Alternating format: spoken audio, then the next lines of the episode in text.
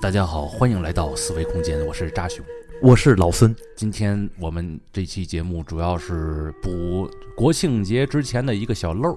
嗯嗯，国庆节之前有一集叫《从客观的角度来讲，我们为什么要为我们的祖国而感到自豪》啊。哎，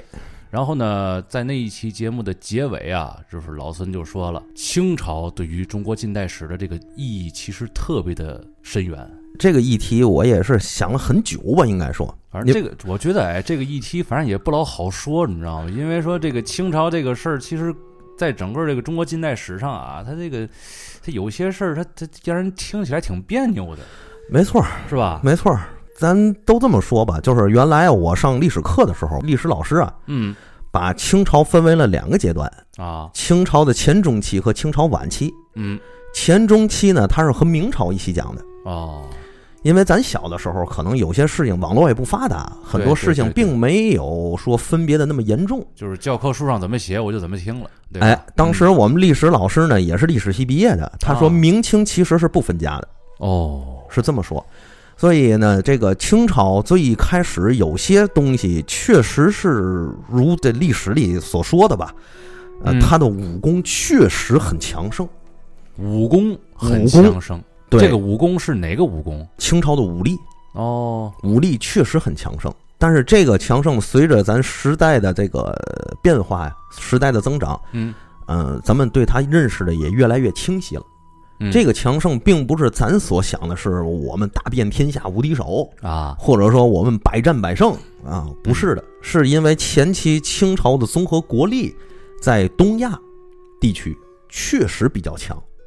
哦，哎，是这样的。但是，就是底气足，哎，底气是足，吧？反正甭管说我那个招式用的怎么样吧，我在敌人面前，敌人看到我的时候，看到是是一个大胖子，嗯，反正感觉就是这人不老好办的。哎，对，比如说那个后来咱们都知道啊，就是清准战争的时候，河伯通之战嗯，啊，清朝精锐全部损失掉了，和那个准格尔，对，和准格啊尔。啊啊，这一战，清朝精锐全部丧失殆尽，但是整体的清准战争打了七十年，将近七十年，咱们还是最后打胜了。哦，哎，是这样。所以说呢，这个怎么说呢？这个清朝这个事儿也特别复杂，嗯因为晚清呢，确实对于咱的历史影响也比较大。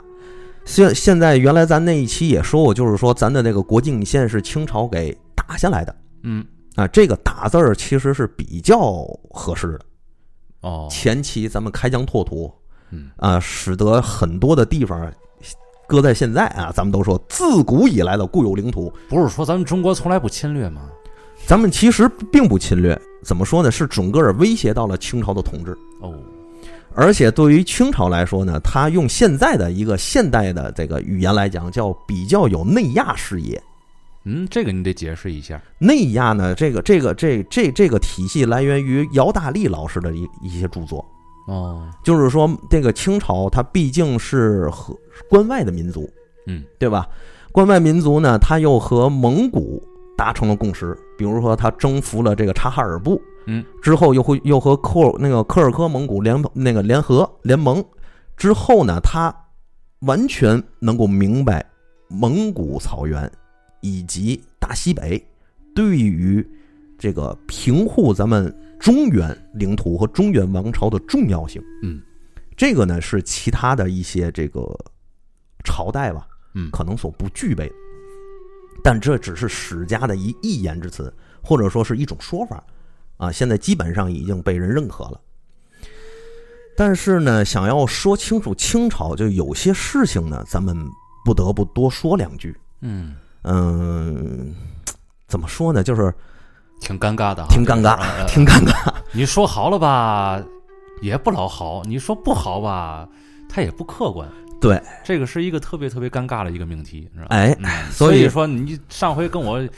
咱 俩从聊完那期节目之后，私下里说咱我就跟你问你们，这清朝这事儿怎么 说？怎么说最好，最不容易让人 diss 着？对，呃，发现其实这事儿还挺难办。很 难办，很难办。嗯咱呢也不是为了引战，就是为了咱们一起聊聊历史，嗯因为毕竟呢，咱当时也说了啊，我也不是咱咱咱也不是什么历史学家，对咱也没什么架子。不过咱上一期的那个标题，我觉得立的还是挺不错的，嗯从客观的角度来看待这件事儿。对，对，就是这件事儿，如果真是说有功绩，咱就不能忘。对，有劣迹咱也要提。对，对没错儿。所以咱呢，先讲想想把这个清朝说明白一点儿的话，嗯首先要明白一个概念，嗯，这个概念就是朝贡圈儿的概念。嗯这个朝贡这个概念，在咱们历史里面多次提到过，嗯，比如说哪个国家啊来我们这儿朝贡了，对，，甚至唐朝呢还有这个万国来朝图呃，藩邦外国进贡的怪兽，哎 对我们罗刹国皇帝向那个大清国皇帝献上一头大白熊，是吧？ 所以说这个朝贡的概念呢很重要。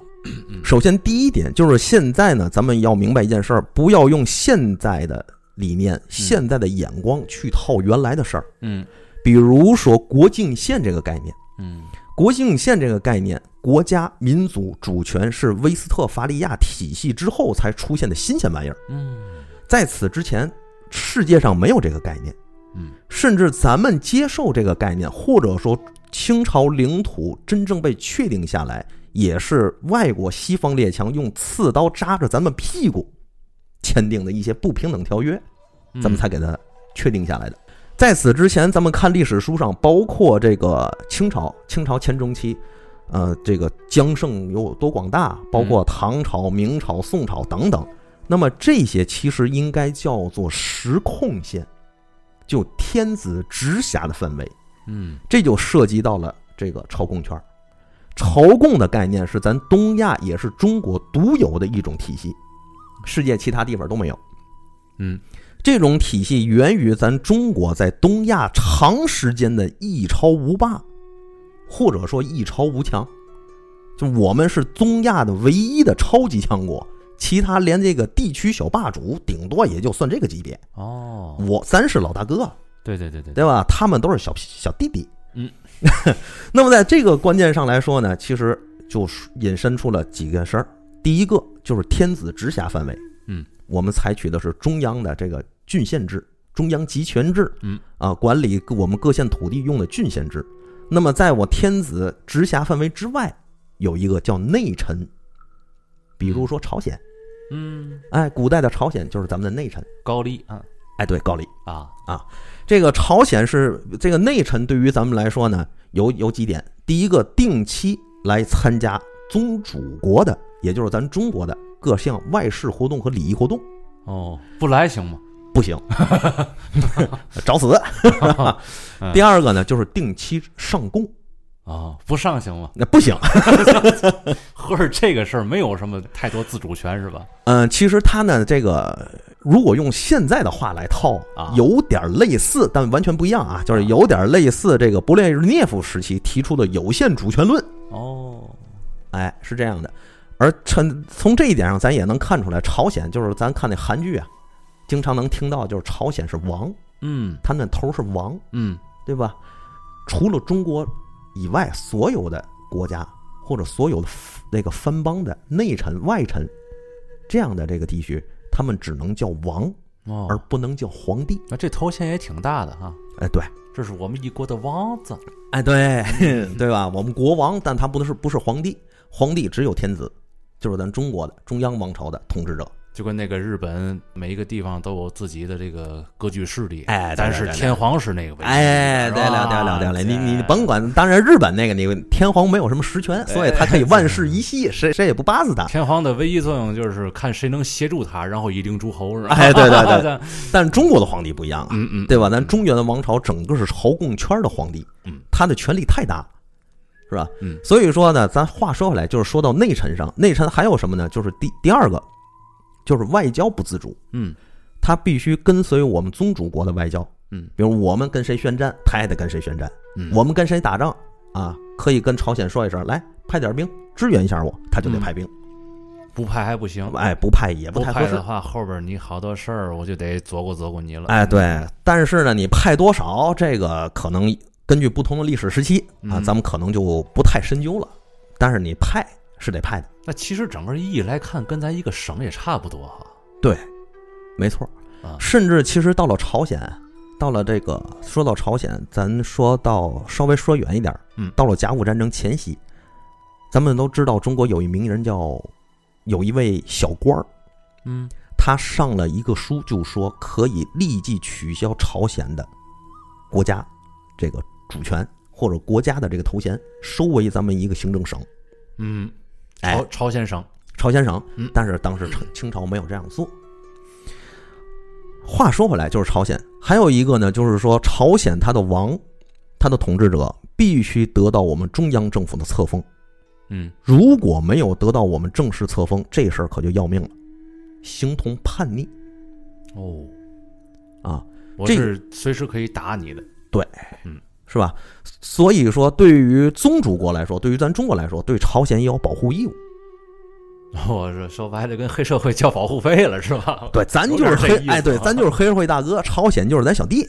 对吧？小弟你挨打了，你得你得看看大哥脸色行不行啊？啊所以那个万历时期不还有三大征，其中有一个就是征朝鲜，啊，是吧？但是明朝的对外政策确实比较奇葩嗯，他的对外政策是关起门来不管窗外事儿，嗯就是外边你们打成热窑，跟我明朝没关系。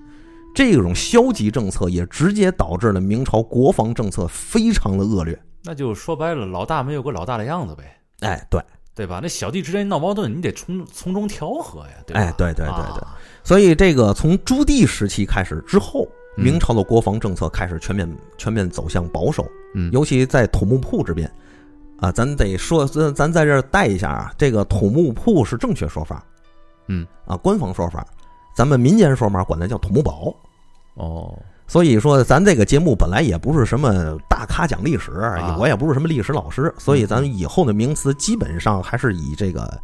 老百姓或对者对咱平常口语说的，对，以它为准。毕竟咱们的节目叫老孙吃屎嘛，对吧啊？，操操，对对，我都吃屎，你还跟我较什么真儿的意思吗？对呀，要不然一起 吃。哎，挺好。呃，对，嗯，说到这儿，就说咱们带一句，嗯，就是天子守国门的事儿，嗯因为天子守国门是明朝的一个非常正面的象征，嗯但实际上天子守国门这个事儿其实是不存在的。嗯这个这句话第一次提出来呢，是严崇年先生在自己的这个著作里提出来的。嗯，严崇年先生那个他说的很多事情呢，在网络上起了很多非议，在这里咱们不去评论他。嗯啊，但是这个咱们从历史的角度来看，天子守国门这个事儿，如果你要放到明朝，你跟这个明朝皇帝去说啊，嗯嗯，不来廷杖就算好事儿了。嗯，它具体是个什么样的一个事儿呢？这个事儿是这么着，嗯这个事儿还是朱棣挖下了坑。啊，朱棣不是靖难之役打自己侄子朱允炆嘛？对于是呢，他从北京起兵。北京起兵的时候，他自己手下有一个得力干将叫朵颜三卫，嗯，这是蒙古骑兵。哦，我说呢，他呢在靖难之役里面出力非常多，对朱棣也是很忠心。嗯等朱棣占领了整个的明朝之后，推翻了自己儿那个侄子朱允炆，他呢就分封诸将了。嗯，嗯、我老大吃了肉，你们得喝点汤啊。对呀，对吧？所以当时朱棣就分封了对自己非常忠心的朵颜三卫，嗯，把大宁都司那一块地方赏给了他。哦，注意这个字儿是赏，嗯，因为当时朵颜三卫还应该算是中国的藩臣，可以算是内藩、内臣这样的这样的地位。嗯，所以这朵那个大宁都司在哪儿呢？就是现在基本上在北京以北，嗯上北下南左西，对吧？西北方那块儿方向，就是现在基本上那个居庸关之外那一块儿，哦，把这一块儿赏给朵颜三卫之后，朵颜三卫这个实力就开始膨胀了。嗯于是，在土木堡之变之后，朵颜三卫就开始没事儿干跟明朝打，这一下就直接造成了天子守国门的态势。因为在当时，你在明朝中后期，你出了居庸关，那就是蒙古人地界儿，嗯，这蒙古人地界儿就是朵颜三卫的地儿。嗯啊，所以造成了这一点。其实对于明朝政府来说呢，嗯，到中后期，很多朝臣也在议论，就是说我们要不要迁都，就迁回到南京去。嗯，因为当时虽然朱棣把这个首都迁到了北京，但是南京还留下了一模一样的另一套行政班子，嗯所以其实明朝是有两个首都的，嗯是这么说。咱这儿带一句就完了啊。这这个就是朝贡圈儿内的战争嗯啊，这就是内臣。内臣之外呢，还有一个外藩。嗯，外藩呢，相对于内臣来说就远了一些就刚才咱说的朝鲜呗，啊。不，内臣是朝鲜，哦，当时朝鲜还属于内臣，属于内臣，很近的，很忠心的。明朝灭了之后，朝鲜都不承认清朝，还要跟清朝打，哦，最后让清朝给打了一顿。这才是在在这这才认清朝为宗主国。哦，哎，这就是内臣。外臣呢，或者有人管它叫外藩呢，就稍微差一些了。这个定义也不是很明确。他们有时候会来参加一些活动，有时候就不来，有时候来上供，有时就不来。嗯，嗯、咱们对他们的这个把控力就弱了一点。而且外臣或者外藩呢，其实他们之间也不太老实，自己这个羽翼丰满了之后，就像朵颜三威是吧？嗯羽翼丰满了，就开始跟中央王朝就干上了。也不看看这饭碗是谁给端起来啊的，他们不看人，嗯嗯，抢呗，对吧？就干上了。也也也也也像是这个当时蒙古人的作风，是吧哎，对，嗯嗯再往外说呢，就是朝贡，朝贡的地位、那个影响和地位呢更低。比如说日本，嗯，就是最典型的朝贡国。咱中国强盛了，他就派个使臣来哎呦，朝贡一下。但是这个朝贡呢，并不是认低头，嗯而是朝贡呢后来发展成了一个叫朝贡贸易。嗯以朝贡为名进行了两国之间的贸易。比如说，日本派来使团跟我们朝贡的时候，中国会赏赐他很多礼品，这个其实就是贸易，嗯，哎，这是贸易的一种独特形式。所以说，这样一来，只要是在啊在朝贡圈之外，就是蛮夷，也就是说，朝贡是我们中华文明圈所能辐射的极限，哦，再辐射之外就没有了。蛮夷就是跟自己没什么关系，对，就是我但们是看他不见。还他还在周边，哎，存在着，哎，对，是吧？对对 对，所以在所谓的蛮夷之地，哎，对对对，就是未开化我们中华文明辐射不到的地方，就是蛮夷了。嗯那么也就是说，在朝贡圈的领土那个主权范围内或者概念范围内嗯是不存在国界的。至少咱们往回缩一点儿，在内臣、在外臣或外藩的领土里，名义上属于天子的领土，所以我们才有了一句“普天之下莫非王土，率土之滨莫非王臣”。说说白了就是除了蛮夷之外，其他都是咱们的管辖范围，对吧？哎，对吧？也可以说都是咱们的领土，可以这么说吗？哎，可以在当时那个年代啊。当然，领土这个概念在当时是没有的啊，对，啊，这就是我们中国的地界儿。嗯那中国是什么意思呢？中国其实是这个商周时期啊，我们建立洛阳城的时候，才有了中国这个意思，嗯叫天子居中之地，或天子管辖之地，分为中国。嗯这也就证明了我们这个各个每一个朝代，我们的领土是在不断变化的。嗯，这个所谓的领土要打引号啊，嗯，就是我们实控的领土，直接管辖的领土是一直在变化。嗯但是不管怎么变化，这是大哥跟小弟之间的事儿，嗯这是一家子之之间的事儿嗯啊。再换一个说法，就是比如说我们的外藩或者内臣，咱就拿朝鲜举例子，是吧？嗯朝鲜武功很强盛，嗯，他不仅灭了日本，他还占领了南美洲，嗯占领北美洲嗯，他还占领了欧洲。嗯那么这事儿这事儿怎么算？他占领的所有土地都是天子的土地，哦，所以你要跟那阵儿的天子说，我们要有一个国境线，这国境线之外不归你管，你这全家抄斩，大逆不道啊！你这那是你就带着你征服了那些土地过来碰一 碰呗，对吗？对吧？所以你像那阵儿明朝有一个很重很那个很重要的事儿，就是东亚有一个雄主嗯啊，中亚有个雄主铁木儿嗯啊，打败了奥斯曼帝国之后，甚至占领了中东之后，回师二十万惦着东征明朝。嗯当时正是朱棣时期，咱也知道这个事儿。嗯但是很遗憾的是，这个铁木儿在东征半路上也病死了。他也这意思，这个国内发生了政变呐、叛乱呐、就开始大家夺权去了，哦这事儿就不了了之。但是从这儿也可以看得出来，这个外藩和中国之间的关系，因为当时铁木儿是向中国进贡的，嗯，哎，谁其实也不太乐意，没事儿老往老给别人进贡去对这种进贡其实并不是认认怂，啊，这种进贡是一种外交手段，就是我要稳住我的后方。啊，实际上咱们做做大哥的也得给小弟好多东西，哎，对对对嗯，但是从名义上，从广义上来讲呢，铁木儿所征服的所有地界儿，如果他向咱进贡，是吧？那就是天子的地界儿。嗯所以你说你那阵儿能有什么国境线之说？那那是不可能有的，嗯，对吧？中国近代签订的第一个具有西近现代国家主权意识的条约就是《尼布楚条约》，嗯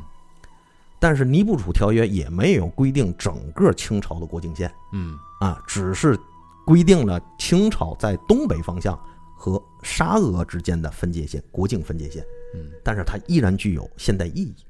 这个就是为什么咱们总说尼布楚，尼布楚就在这儿，哎，所以从这儿来看，不管是我们只要朝贡圈内发生的所有战争，哪怕是王朝更替，我们都是自己的问题，嗯自家问题。那么第二个就是很在历史学界很著名的一个概念，叫四百毫米雨养线。嗯四百毫米雨氧线就是在这条线之内年降水量四百毫米，嗯，在这条线之外就不足四百毫米，这是农业帝国传统的分界线。这四百毫米雨氧线之外就是游牧民族的地界儿了。嗯如比如说我们看到这个唐朝强盛的时候，我们的这个领土已经伸到中亚去了，嗯，但是到了后期我们又缩回来，为什么呢？就是因为我们从秦朝开始，其实守住的都是我们传统地界，也是符合四百毫米雨氧线的这个范围的。这个事儿呢，咱得这么说，就是有人估计啊，咱中国古代，比如说以清朝为例吧，嗯啊，基本上亩产、丰产也就四百公斤粮食，也就四百斤，四百斤粮食。嗯从北到南依次是一年一熟、一年两熟和一年三熟。所以有一句话叫“江浙鱼天下肥，江浙天江浙欠天下急”，嗯就是因为江浙地方一年可以产三次粮食，这样的话可以补充北方的不足。嗯，从这一点侧面他就们那边要告急了，那全天下就得饥荒了，是吧？哎，对，嗯在康熙年间还没有在北方推广大规模的水稻种植的时候，嗯那个京官们每年眼巴巴的就盼着这个南方的粮食运过来，哦，要不就就全得挨饿，就是这样。所以从这点来看，如果在四百毫米雨氧线之外，我们占领领土，或者我们实际控制了某些地方，我们能不能守得住，全部赖于我们的国力强是否强盛。就是你那边种的多，对吧？对，你就可以扩张一点儿，哎啊对吧？对，为什么这么说呢？这还引申到一个概念，就是嗯我们古代的交通。嗯古代交通无非两个，一个是陆路交通，一个水路交通。那阵儿又没火车啊，对也也也没飞机，也没轮船，对吧？那么实际上，古代更加依赖的就是水路交通，嗯，成本还相对小一点稍儿。微小一点儿，用清朝还拿清朝举例子，清朝和准噶尔之间发生战争，就是康熙年间，嗯是吧？我们从北京运一担粮食到大西北，要花费多少呢？嗯，一百到三百两白银，因为这个人吃马喂啊，嗯，你走一路吃一路啊，对不对？你对运一袋粮食过去之后，我可能得准得准备两三担粮食给这个人在路上吃，嗯，这是多大的消费比呀、但是呢，半截儿再让人截了啊，，对对，啊半人节单人节怎么办？对吧？所以说我们还国得力，雇那个走镖师 傅，他还得吃，是吧哎，对 嘛，他吃的还特多，哎，对。 但但是水路运输嗯就消费比很高了，对啊，一旦一一艘船能装多少？那上台几个人啊？对啊对不对？很快就到了。嗯然后所以，所有的动力用风来，是吧？哎，对，嗯花个奖不就到了吗？嗯还有一个呢，就是说，如果我们国力强盛，占领了一些地方啊，就是真当时控制了一些地方，嗯因为那个地里刨不出几颗粮食来，嗯所以说那个军人在那里长期驻守，那家属也得跟上，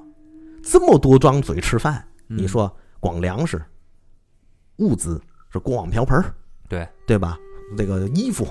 就衣食住行吧，最简单的，你都得从内地往外调这。账就不划算了呗哦啊啊，你你你你你你你你怎么说？你这个国力得相当强盛，现在你才能养得起这么多吃闲饭的对啊嘴。那个大部分的那个地区属于给整个这个国家撞门面的，哎对但其实没有什么实际意义。对，曾经我看过一文献，就说那个咱们在大西北啊，嗯，唐朝那阵儿，大西北种军屯种粮，一亩地才收五十斤，哎呀，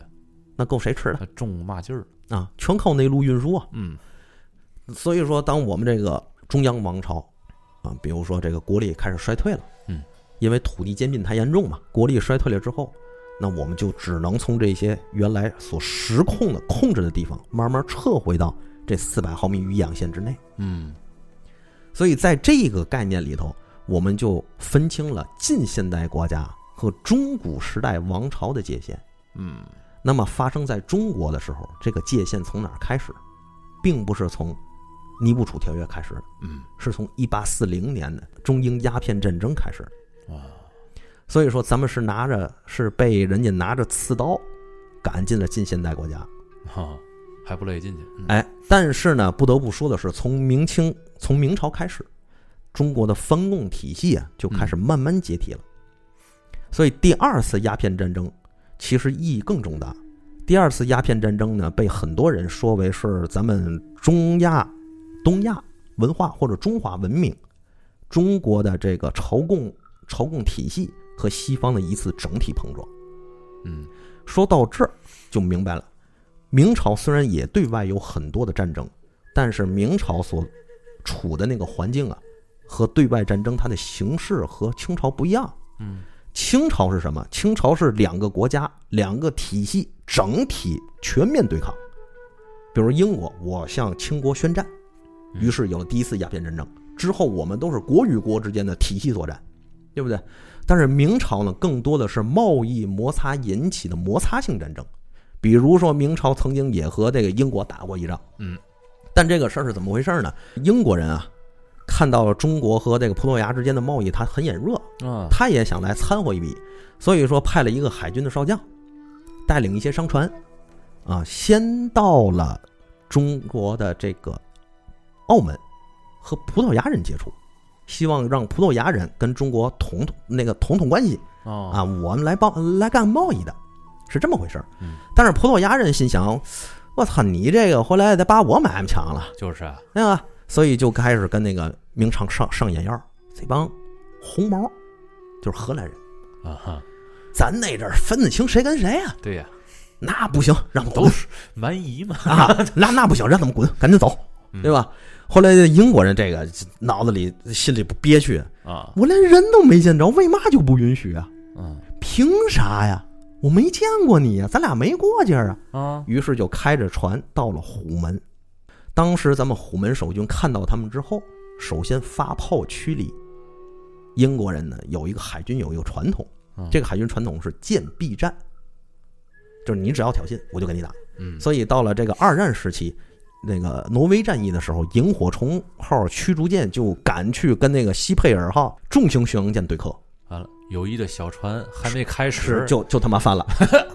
对吧？所以英国人一看这个，就扯下了圣乔治贸易旗，挂上了英国旗，开战。嗯这一战呢，就直接摧毁了虎门炮台，并占领虎门炮台嗯，把上面几十门炮都掳走，都掳走了。嗯，中国那个当时的这个县政府啊，就是地区政府，一看这哪行啊，啊派兵收复也没打赢。更没法谈了这事儿，哎啊，但是中国当时呢，就想通过这个葡萄牙人再跟这个人，还通过葡萄牙人，哎，对，哎冲中华没起好作用。 对，再再跟他交涉一下，看这到底怎么回事儿对，行好，我知道我去了。啊？咱都一脸懵啊，这到底怎么回事儿，对吧？ 两方都一脸懵，就葡萄牙人知道的一清二楚。啊哎对然后嚯然后双方一交流，哦，原来你是来贸易的，啊，那好办是吧？你把你赔你赔礼道歉，嗯哎把我们的炮还回来，赔偿我们损失，然后你在我们这儿贸易完，赶紧走。其实历史里发生的是这么一回事儿，都掉脸儿了，就甭贸易了。对，但是并不是说这场战争我们是失败了，嗯，在纯军事角度上我们确实失败了，对，但是从国家层面上，它顶顶多算是一点摩擦，哦，哎，顶多算是一点摩擦，但是这点摩擦吧，试探性的摩擦，我觉得就为以后的一些事儿酿成了一个大祸了吧。没错儿。但是当时你不要忘了，中国依然是世界强国，嗯欧洲对于中国非常神往嗯，他们认为依然中国人是有教养的，嗯啊，包括后来到了清朝，这个雍正皇帝在欧洲都是非常有享誉的嗯啊，声誉很高的这样的。所以说，那个明清相异的时代还发生过趣事儿。欧洲有一个这个一一个人吧，一个女的，自称是康熙的女儿，流落难到这儿来了，哎呦，受到了英国皇室的大加礼遇，啊，这事儿我听说过，对吧？嗯，嗯，所以说当时咱中其实没这事儿啊。其实没这意思，其实他不是不可能的事儿。阿依土拉公主，所以说当时咱中国包括明朝在嗯国际地位上非常高嗯啊，还是很高的。但是我们不能抹杀明朝的功绩，嗯明朝对于咱们中国领土的奠定也是很有功绩的。嗯他直接把嗯南方领土，就是现在云南这一块儿，嗯，划入了直辖。哦，也就是说，现在咱们在那个新闻发布会上总是听见“自古以来啊，固有领土对，”这一条什么意思？就是我们从某一个朝代开始，对其进行了直辖。嗯，直辖就是把你划入了天子的直辖范围，嗯，直接管辖。可能我的管辖模式不一样，可能这个这个就是清朝的功绩了。清朝就是说，对于各个少数民族，嗯，我依照你们的方式来治理你们。哦，但从那是个时候就是这样管理了，对，但是我会派去派遣我中央王朝任命的首席大臣，嗯啊，到那里实行管理。比如说乌里雅速台将军，嗯对吧？这样的实质的权威，把你划归到我的实控之内，这个就叫自古以来的固有领土。你们该怎么过怎么过，但是呢，我得派个人过去看看，那你不哎，你哎们有什么事儿得跟他商量商量啊，不用商量，你得听我的哦。啊。当然，这个商量是打引号的，就但是我说觉得听这个所谓听，其实也是商量着来吧，你毕竟人家有人家地方的习俗嘛，对，就是我们双方依照这个差不多的方式，哎，哎，双方都能达成和解。对，在不影响这个中央这个撼，在不影响撼动中央权威的情况下，不是，你必须得听我中央的嗯，啊！你在我服从中央领导的情况下，那我们这要是比如说少数民族有一些我们自己的一些习俗什么的，那可你能们这自己个做可能这个和整个整个中央的这个节奏可能可能会有一些相违背，怎么办呢？啊，这个我们可以相互调剂，啊，对个还不是这对样吧啊？、但是你没有自主权，嗯你是我的一个省嗯啊，我跟谁打仗你就得跟谁打仗，啊啊这你这不倒是对吧？你不能说你这儿出个王，我再册封你，那没有了。没有了哎，最高统治者就是我派来的人，哦，顶多是跟你共治就了不地了，嗯就跟你商量一下就了不地了嗯。但实际上，这个把控权是在中央王朝手里，所以这个就叫自古以来的固有领土嗯，就看这商量与否，就看过去那个人会不会和稀泥了，是吧？啊。那倒是，嗯是吧？大体就是这样样子。嗯所以说，把这两个问题搞清楚，我们才能更好的去了解清朝，嗯了解明朝。嗯因为呢，有在网上我们或者说我们一般的意识里，明朝是拥有西藏的，嗯但实际上，当时西藏并不是明朝之下。嗯，所以说咱们现在我们列出来的，我们对西藏这个拥有主权啊，自古以来就是固有领土这点权益，这点证据是拿是拿清朝乾隆年间的证据来说事儿。嗯，这个话这这要是说自古以来就有点不太恰当了，不，这就叫自古以来。就是自啊。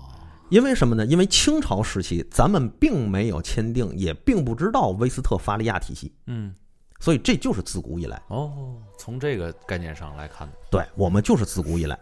是吧嗯？我们真正的不是自古以来的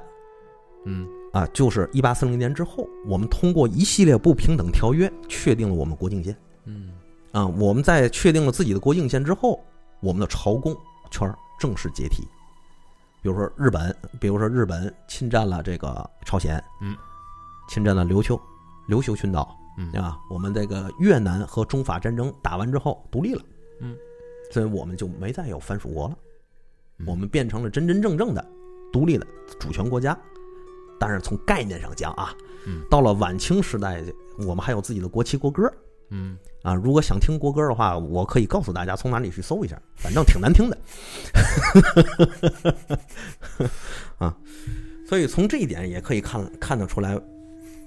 我们国家的这个演变政策嗯但是在史学界里头还有一种说法，就叫超稳定结构。啊，因为在有些人说，如果没有清朝，我们会不会成为超级大国？我们会不会还会签订那些不平等条约？嗯事实上是会的，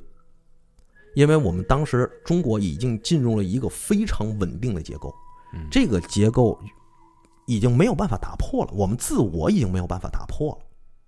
实际上，我们看到推翻清朝不是辛亥革命吗？嗯那也是在甲午战争之后，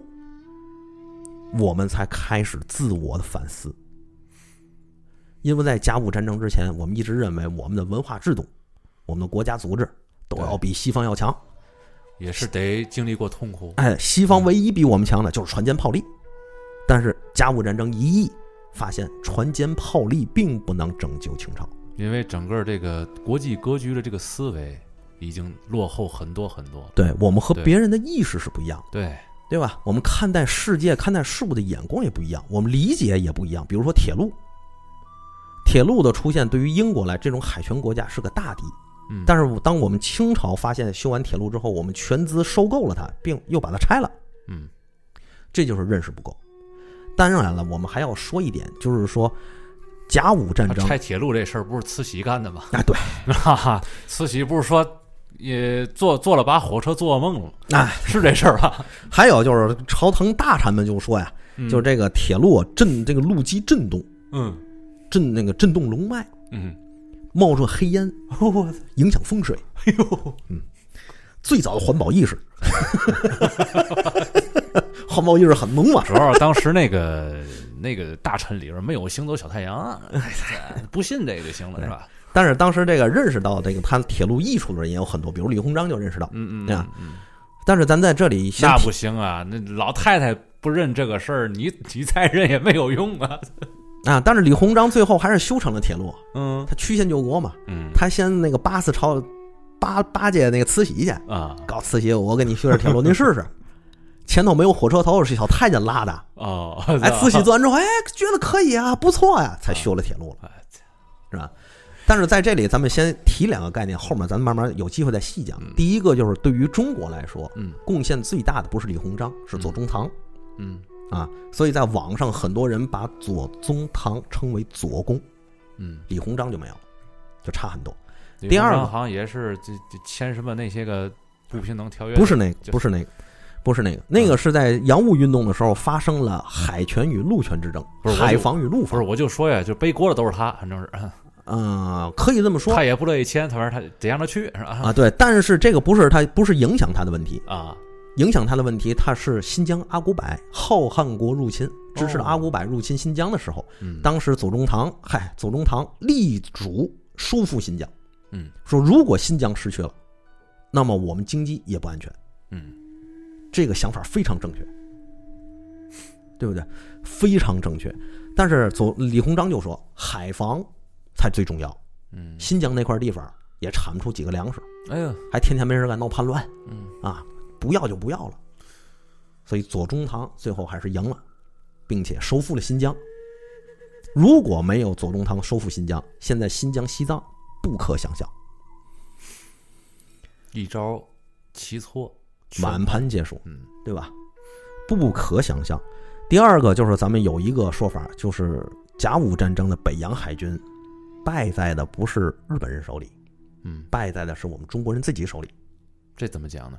这个因为是太平天国之后，嗯湘军、淮军成为清朝的眼中钉、肉中刺。所以打赢太平天国，曾国藩立刻解散湘军，回家养老，嗯因为他知道功高盖主，自己没好处。嗯，飞鸟尽，良弓藏嘛，嗯，啊，一辈子活得也够累的，哎，但是所以这个，当时我们那个走走进共和这部剧里头，还有一个这样的这个桥段，啊那，意思问李鸿那个李鸿章，这北洋海军是大清国的海军，还是你李那个李鸿章的海军呢？我靠，是吧？所以当时不管是慈禧还是这个很多大臣，他们把李鸿章的北洋军视为一种威胁。嗯，如果你太强大了，我怎么制衡你？你怎么回答这个这个话都不重要了，人家问出这个话来，你就已经是在别人的眼里已经是个钉子了，然后哎嗯所以当时甲午海军呃甲午海战有一种说法，就是打赢日本，嗯，李鸿章权威日盛，对于清朝不是最优选。就打不赢打不赢先放一边儿，你自己还老在琢磨这个事儿，哎，第二个呢，最好的方式就是第二种，不战不和。嗯，你精精力都分配到哪儿去了哎都？对所以这个当时有种说法，就是我们那个老佛爷是吧，嗯把这个海军军费挪挪挪挪在了这个修颐和园啊、自己过寿啊这这方面的事儿。，嗯所以说，甲午海战现在甲或者说甲午战争是被咱国内研究的最多的一场这个晚清对外之间的战争。嗯，可以说这个文献是汗牛充量，一堆一堆的。嗯但是我们要明白，就是任何一场战争，或者我们晚清或清朝的政局，并不是一件事儿、一个角度就可以说明白。嗯那么今天咱们在后面聊呢，如果要是按照这种方式聊呢，太太杂，嗯嗯所以我想，首先第一个呢，就是聊到从军事上的原因。嗯，我们毕竟天天打仗嘛，嗯对吧？第二个呢，就是从政治组织制度上的原因。嗯，咱们从这两方面单纯的聊一聊这些事儿，可能呢会更加清晰一些。嗯所以从这个，从要从这儿说，要说清朝，还得再提明朝，因为当时我的我们的老师跟我说，这个清朝其实就是明朝的加强版。啊哎，很多人不认这个事儿嗯啊，但是实际上历史情况里，它确实比较相符合这个概念。而且呢，现在还有一个说法，就是清朝呢是封建统治集团集大成者。嗯哎，这个说法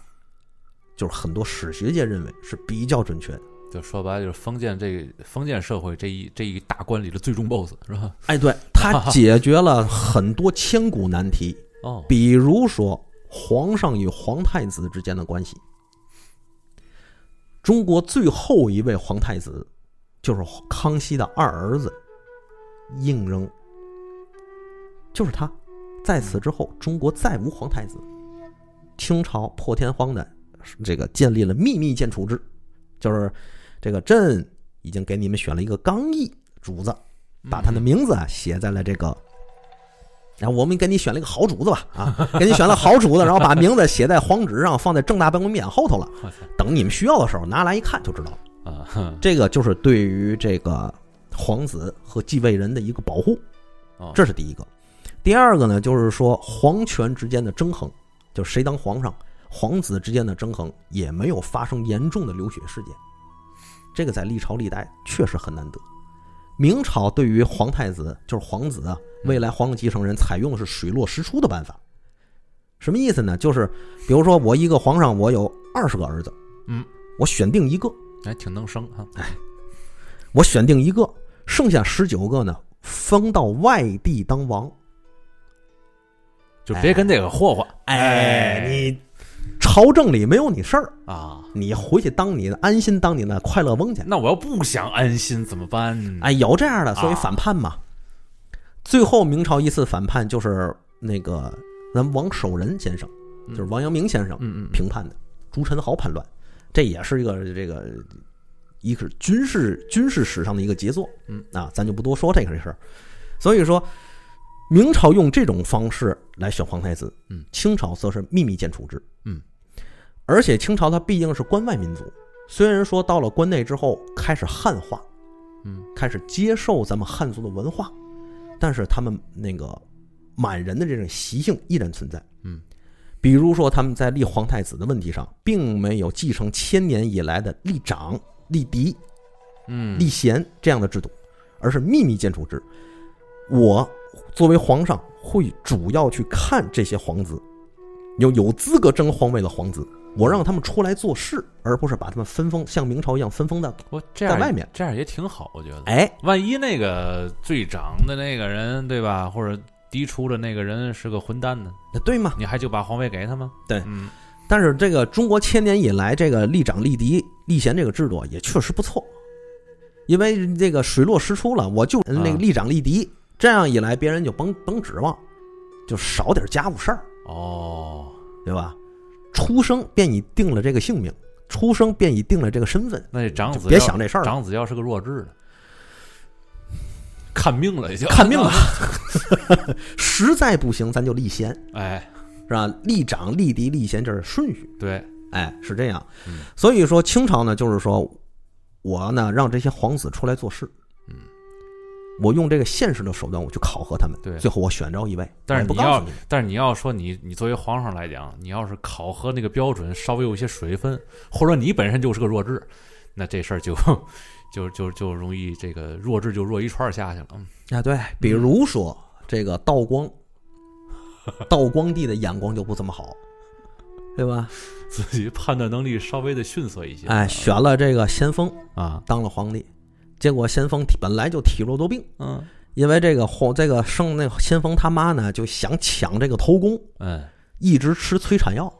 所以咸丰是个早产儿，哦，身体比较弱。出生之后呢，其实他的能力也不强，最后是靠着自己这个这个流涕尽孝道啊，才得到了这个道光的认可，嗯赵光说：“我得为天下选一个仁德的主子呀，嗯，那就你吧。嗯理由好找啊，”哎，就就选这个。但是实际上，这个咸丰呢，志大才疏，嗯，也不怎么样。嗯，结果才当了十年皇帝，三十三十来岁就跪了，歪他了，三十跪了。一他跪是因为自己作，啊天天酒肉、酒色，啊而且他喝的不多，酒品极差，每顿必饮，每餐必饮，是每饮必醉，每醉还必耍。嗯然后打完了，人家宫女太监转天早晨起来，哎呦倍儿后悔，厚赏人家。你说玩这干嘛呢？然后整个这江山就交给一个女人了，是吧？啊，可不呗。啊，这最后交给了谁呢？给了这个慈禧，嗯，对吧？母贵子弱，这是历来大忌啊。所以这个也也挺有意思，人家说这个历史也挺有意思。这个清朝入关之后，开国元勋是个女人，嗯孝庄皇后嘛，嗯孝庄皇太后。嗯、结束清朝了，也是一个女人，不是慈禧，是吧？是隆裕皇太后，一个女人开国，一个女人闭国。嗯但是实际上，清朝这一点儿也确实做得不错，咱不是吹他啊，就是辛亥革命之后，嗯是和平易主，和平易嗯主，并没有产生像英国那样特别宏大的这个国内的叛乱或者是国内之间的战争宏大的啊打引号，啊，打引号。嗯当然，咱有武昌起义，啊、一但是咱们武昌起义之后，很多省份就开始自立了，嗯，就脱离了清朝的统治。这个他们想去叫袁世凯去评判，啊，袁世凯，袁世凯多精啊，嗯也就慈禧拿得住他，嗯在隆裕皇太后拿不住。后来以各种以这个脚疾啊、眼疾啊、嗯各种身体疾病啊，嗯就要那个职衔。要完职衔之后，又要来了全权处理的权限。最后，隆裕皇太后说：“那退就退吧，嗯，退就退位吧。”这还算是不错。嗯，所以说，纵观而言，这个清朝是东亚的一个老大帝国，咱们受到了很多屈辱。嗯啊，这个纵观来看，在西方也有一个老大帝国受到了很大的屈辱。这个帝国横亘了七百年的时间，七个世纪，就是奥斯曼帝国，也就是现在的土耳其。这奥斯曼帝国呢，最浪漫的那个地方啊，那对，那带你去浪漫的土耳其啊。但是奥斯曼帝国当时是被西方列强慢慢肢解了，啊，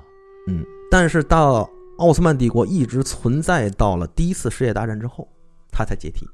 所以纵观来看，清朝我们愕然发现，好像还不错，嗯，就是和这个奥斯曼帝国比，好像还不错。反正有一些个称之为帝国的这些国家吧，这些曾经的强国吧，总有这一天，反正是，哎，对，所所以所以 我当时看这一点的时候，我心里真是不落忍。嗯，这个不落忍是我不愿意承认这个事儿。承认哪个事儿啊？就清朝和奥斯曼比还不错，哎呀，咱没被人肢解还不错，嗯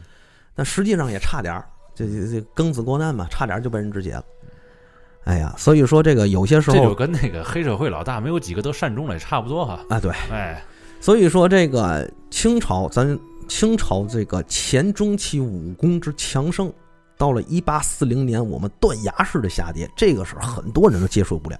也很多人想不明白。嗯，包括想不明白点在哪儿，就是教科书上经常说是我们这个封建统治对抗人家新兴的资本主义嗯啊，人家船坚炮利，我们武器落后。嗯第二个，我们国家意识形态和人家没法比，嗯，这三点致使我们失败。那、当然还有这个腐败什么的事儿，嗯，但实际上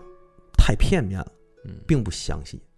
这个从深层次来讲，清朝对外战争的失败是海权与陆权之间争衡的嗯一个结果，也是清朝对于海权和陆权之间认识完全不足。所以我们看到，同样是晚清，嗯同样是鸦片，那那个同样是这个对外战争，在洋务运动的时候，我们左宗棠，对吧？依然率军，依然率军平平叛了新疆，嗯打赢了。冯子材在镇南关，在陆地上嗯和法国人在战术上打了一个胜利，但是我们对这个事情认识不足，在战略上导致了失败，嗯，对吧？国家层面上导致失败。在这个甲午战争中，我们在朝鲜里面，在朝鲜战争，在甲午战争朝鲜地面上打的时候，嗯在北洋海军还没有全军覆没的时候，打的也还算是勉强是凑合吧。但是甲午战争，这个北洋海军一败，全面崩盘。所以从这一点上来说，就是我们清朝怎么说呢？就是在陆地上陆权发生的战争还勉强可以放手一搏，还有还手的能力。但是当发现敌人从海上入侵，我们嗯面对海上强国的时候，海权的强国的时候，我们毫无还手之力。这一点就是一八四零年我们面对新的情况，就是整个世界上打仗的这种格局已经发生改变了。对战争形势发生变化，国家与国家之间的认识、组织形式发生变你化在陆地上行，但是我们不跟你在陆地上打呀啊，对呀、啊，那就完了。对实实际上这个还是有很层很有很深层次的原因。嗯咱们后面慢慢讲。所以说，在这种情况之下，我们完全是一种懵逼的状态。嗯，哎，这和我们原来所处的情况不一样啊！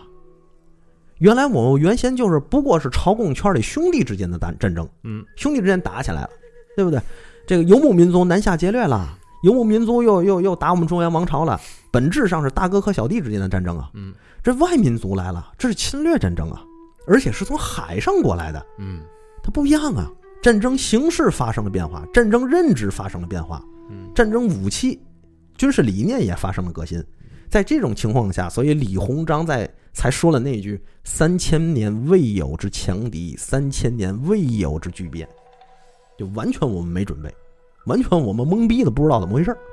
发现咱们原来所有那一套不行了。然后你想马上随着这个格局发生改变的时候，你发现有万重的阻碍，哎还有风水上的事儿在阻碍着你。是吧，哎，然后我们找到了很多的道路，发现很多道路行不通。嗯，哎，这是怎么你回事就儿破坏龙脉了，是吧？啊？对，这是怎么回事儿？嗯对吧？啊，这这这是怎么搞的？纳尼？ 这句话应该没有。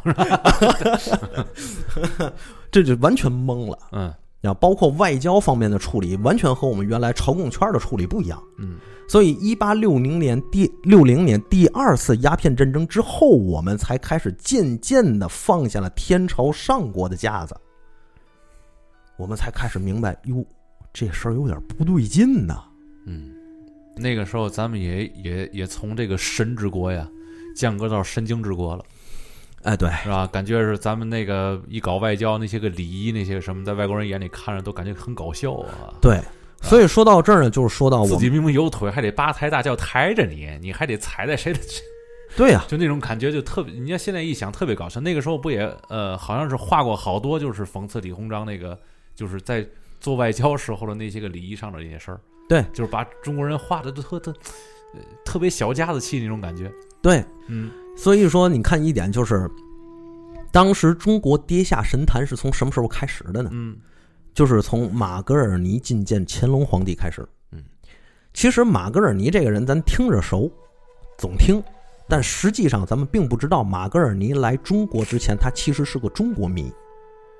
他对中国抱有非常好强大的好感，啊，他认为能能想象，对他们，他认为中国依然是世界上头等强国，是个礼仪之邦。就是你到那儿去之后，感觉就是呼吸的空气都不一样了，啊，对你到那儿发现呼吸的空气都是自由的，感觉是神的国度。嗯。嗯，结果呢？结果发现到这儿之后，完全不是。嗯首先，第一个，马格尔尼来到中国的时候，属于乾隆盛世的末期。嗯虽然咱国力已经开始往下走了，国家已经开始渐入腐败，是吧？但是依然还处于盛世的这个范畴范畴之内吧。嗯所以马格尔尼来到之后，首先先跟中国的这个官员打交道，就说：“哎，我们不熟悉水文情况。”嗯你看看是不是找几个领航员来给我们带带一带路？当时中国的这个官员非常满意，哎，非常高兴，说没问题，我给你找人。嗯，结果马格尔尼他们发现找来的这些纤夫或者领航员是被逼来的，怎么个逼法呢？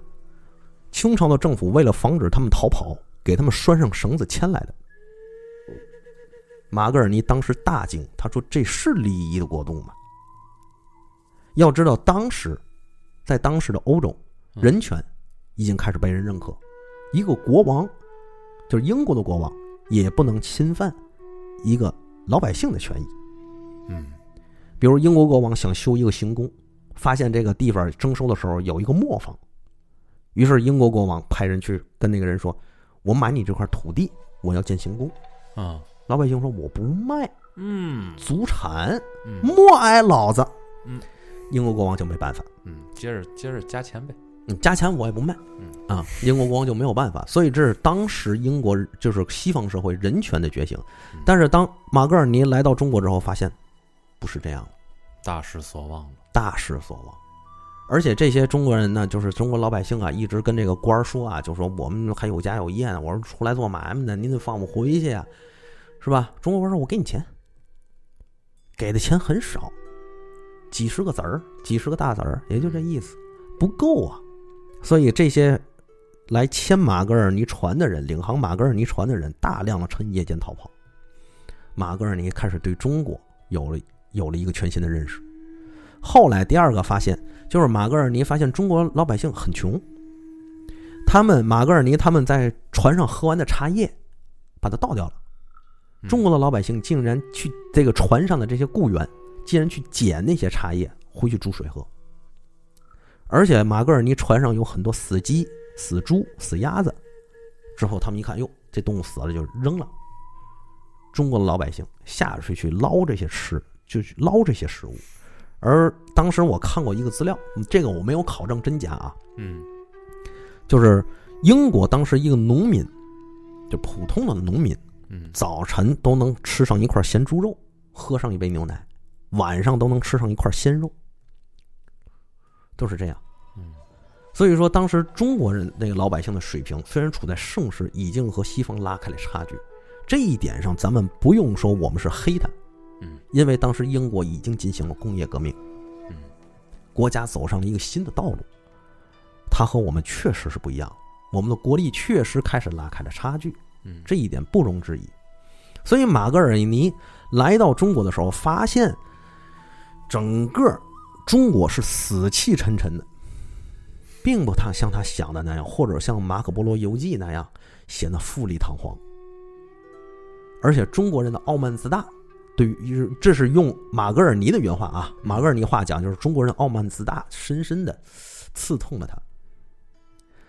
乾隆对于他们来还是很高兴，认为嚯，英吉利偏远蛮藩蛮藩小国啊啊，都能知道我天又朝又来了，哎，天朝为名是吧？哎，这事儿很好。嗯，但是马格尔尼给清朝这个乾隆进献了很多东西，嗯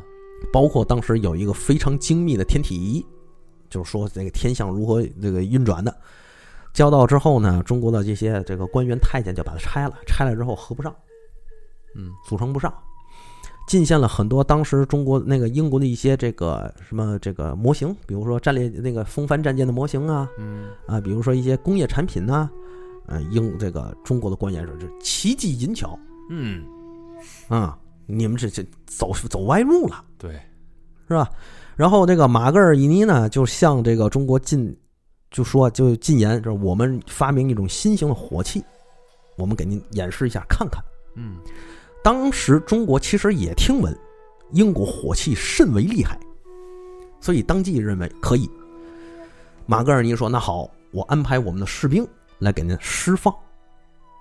做这个演示。”嗯，中国说：“那不行，好嘛，你们这个回来再给我们弄了怎么办？”然后大将军福康安还说了一句：“这看亦可，不看亦可，这火器的操法量来没什么稀罕。”呃但是这件事儿呢，还是实行了。当时实行的是什么呢？是用英国的炮，用中国的炮弹，是中国士兵释放。那炮弹和那个炮口都不相沿呐、嗯你放进去之后，啪一点，那炮，那那个那个，因为炮弹小啊，嗯对吧？火力那个那个火药发动的那个火，这个这个蒸汽，或者说火火药大发动的这个气体，它先泄出来了。啊，这样一来，我们能打多远啊？对呀，对不对？所以当时那个清朝皇，清朝那个乾隆一看，嗨，什么船舰炮力，哪儿跟哪儿啊？这乾隆是天津人，嗯嗯就说这个意思，是吧？所以现在天津博物馆还还还还有这样模型呢，嗯，就放那儿了。当时马格尔尼对此大为失望，他说这样的不光是打不打炮的问题啊，对，就是啊，这种你对这傲个慢事和儿，无知，嗯，哎呦，大相径庭。拿无知当个性，嗯哎，拿皮毛用当个性了，嗯是吧？然后这个当时乾隆皇帝呢，还给写了一封国书，嗯，那意思就是告诉英国的女王，说说你们怎么是个女女人当政啊？嗯哎呀，你们这个国家真是有点苦啊！嗯写了一篇文章，那意思就是你们呐少点奇技淫巧，多修德行。你们这次远来，我很高兴，啊，我听闻你是女人治国，挺不易的，我操，以后不要来了，啊，我知道你们这个孝心了，回去吧。马格尔尼拿那玩意儿回去了，嗯你说他回到了英国，就彻底从一个中国粉变成了一个中国黑嗯。他认为中国不堪一击，成黑粉了，中国不堪一击嗯，而且当时也画了很多中国的这个图形，就是风土人情啊什么什么的，成为了一个很好的资料。所以当时回去之后，在欧洲也引起了很大的震动和反响。这就是中国清朝当时所处的国际环境和在战略上、概念上所处的这个情况。嗯它是不一样的。所以说，清朝武功之强盛，刚才咱们又说到这个话题，到底嗯说的是哪儿呢？就是从努尔哈赤十三副铠甲起兵发布对明朝的七大恨开始，嗯直接到了清朝中期，也就是这个呃乾隆乾隆年间，乾隆中期，我们彻底打败了准噶尔汗国，这将近百年的时间。嗯如果我们再去把它严谨一点儿，那就是清朝入关之后，从康熙开始，我们雅克萨之战、收台湾之战、第一二三次准噶尔之战，直到延续到了清朝乾隆年间，我们彻底平定准噶尔，灭国，将准噶尔汗国灭国。嗯，这样的强盛的武力，而且我们这样的这个武力，直到了鸦片战争前夕，道光年间，我们还平定了张格尔的叛乱。嗯这也可以说是当时清朝武力最后的一抹余晖。在此之后，再有一个能够让国人振奋的消息，那就是左宗棠打败了阿古柏，嗯，丰子材在镇南关打败了法国人了。除此之外是无再无一胜。咱们这个今天时间可能也也不短了，嗯，还行嗯，还行，嗯啊，所以其实刚才咱们磕磕波波、那磕磕巴巴的讲了很多，可能有点碎，我以为你要说克格勃呢， 我说咱磕磕巴巴的讲了很多清朝的事儿，嗯啊可能有点碎，还捎带点明朝。对，其实这么说呢，我也是没有办法。嗯，首先第一个就是想把清朝的所有事情讲清楚，确实很庞杂。对，所以说当时呢，我是捡了清朝的几个重要方面，嗯，包括咱们上期说到清朝对于咱们的那个正面影响。对，因为对嗯现在咱们这个教科书，对新版的教科书、历史教科书也开始提到清朝对于咱中国的重贡献了，嗯正面影响，正面影这是响。最关键的，对吧这个正面影响总结而来就是一点，就是清朝，不管是不是外国人逼着，他都是把我们从一个中古的王朝时代嗯带进了近现代国家时代嗯。当然了，这还要再强调一遍，是被外国人逼着嗯，走入了近现代国家的范畴。明显感觉到这一点是吧？哎，而且呢，我们也能明也能明显的感到，现在我们中国国土，包括一些对于自治区嗯一些这个这个民族的这个问题，嗯这个民族非常优良的一个政策，是受到清朝的一定影响的。嗯，所以说，清朝对我们的贡献是有的。嗯当然了，明朝的贡献也有，明朝对清朝的贡献也是有的也。是有的，但是清朝对近现代的贡献也是有的。哎，所以还有一点就是说，这个明朝对有一件事儿，对于清朝或者说对于咱们中国现代的贡献都很大，啊，就是在北方种植水稻的方法。哦，当时明朝内乱，没有把这个事儿实行，让清朝捡了个大便宜。所以说，我们历朝历代对于中国都是有贡献的，嗯，这不能抹杀。嗯，但是清朝它处在了一个世界大变革，从整个世界从中古时代走向了近现代时代的这个开端的时候和转折点的时候，清朝正好撞在了这个枪口上上。嗯所以说，清朝它不是一个方面一个问题能够说清楚，所以后面今天这今天咱们开篇讲的这一些，就是想让想让大家明白两个概念，第一个就是朝贡圈概念，嗯，说明我们不管朝代的更换，都是我们民族内部的事情，是我们中国内部的事情，嗯它和一八四零年以后这个外国入侵不一样。嗯啊或者更严谨一点儿，就是更严谨一点儿地说，和清朝前期和准噶尔之间的战争不一样，嗯那是国与国之间的作战。清朝一八四零年之后，那是我们中国与侵略者之间的作战。嗯，也是风水轮流转。这个嗯整个这世界好像有好几个齿轮儿，对然后有一段时间，中国这个齿轮儿带动了整个世界的这个节奏，对但是后来慢慢的发现，有一些个别的地方的大齿轮开始转动了，而且对转的飞速的，对然后咱们不得已被它带动了。对，因那为个时候就是鸦片战争，对就是鸦片战争，因为咱们这个说白了，从秦朝开始，咱就一超五强。嗯，在咱们东亚体系，在世界格局内，也就是罗马帝国能够和咱相应争辉。嗯，在此之后再也没有了。嗯，即便是大家比较津津乐道的这个拜占庭帝国，嗯当时一年国库收入就富得流油啊，他嗯，一年的国库收入也不过是盛唐时期边军的军费。这就可以想象我们当时中国有多强盛，但是正是因为这个强盛，我们慢慢的失去了自我的发展的动力。死于安乐了呗。对，直到清朝，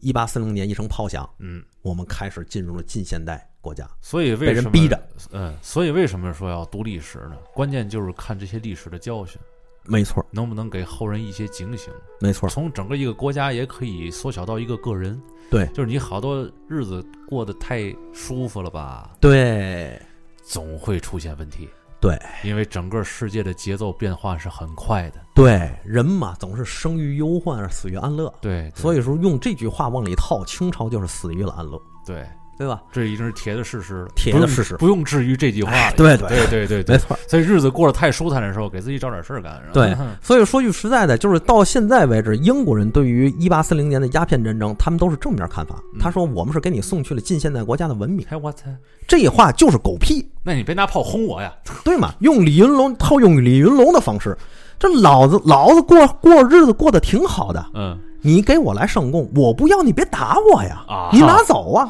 对吧？你你拿炮打老子干甚？ 所以说你不管怎么说，你英国用一八四零年的方式，打败我们，这本身就是不对，对，别扯词儿，哎，哎，一码归一码。反正你过来打我来了，哎，一码归一码，甭管我们自己能不能接受什么所谓的文明，那是我们自己的事儿。啊我们不过就是给你写了一封信而已。对吧？对，所以清朝它是处在一个世界大变革的时期，嗯在这个大变革时期里，清朝其实是被人推着拿刺刀逼着往前走。嗯，那么下一期咱们聊点什么呢？咱们下一期咱们就主要先聊一聊清准战争，嗯咱们呢后来把清朝这一系列就局限在以几个事件上，啊，就别这样的话就不会太散了，而我感觉这清准战争这个就够聊好几期了吧？尽量咱们一期或两期讲完好了，啊。嗯，好，那么就这咱么们着，咱们今天这期节目就到此为止。到此为止，那听众朋友们，大家再见，再见。再见。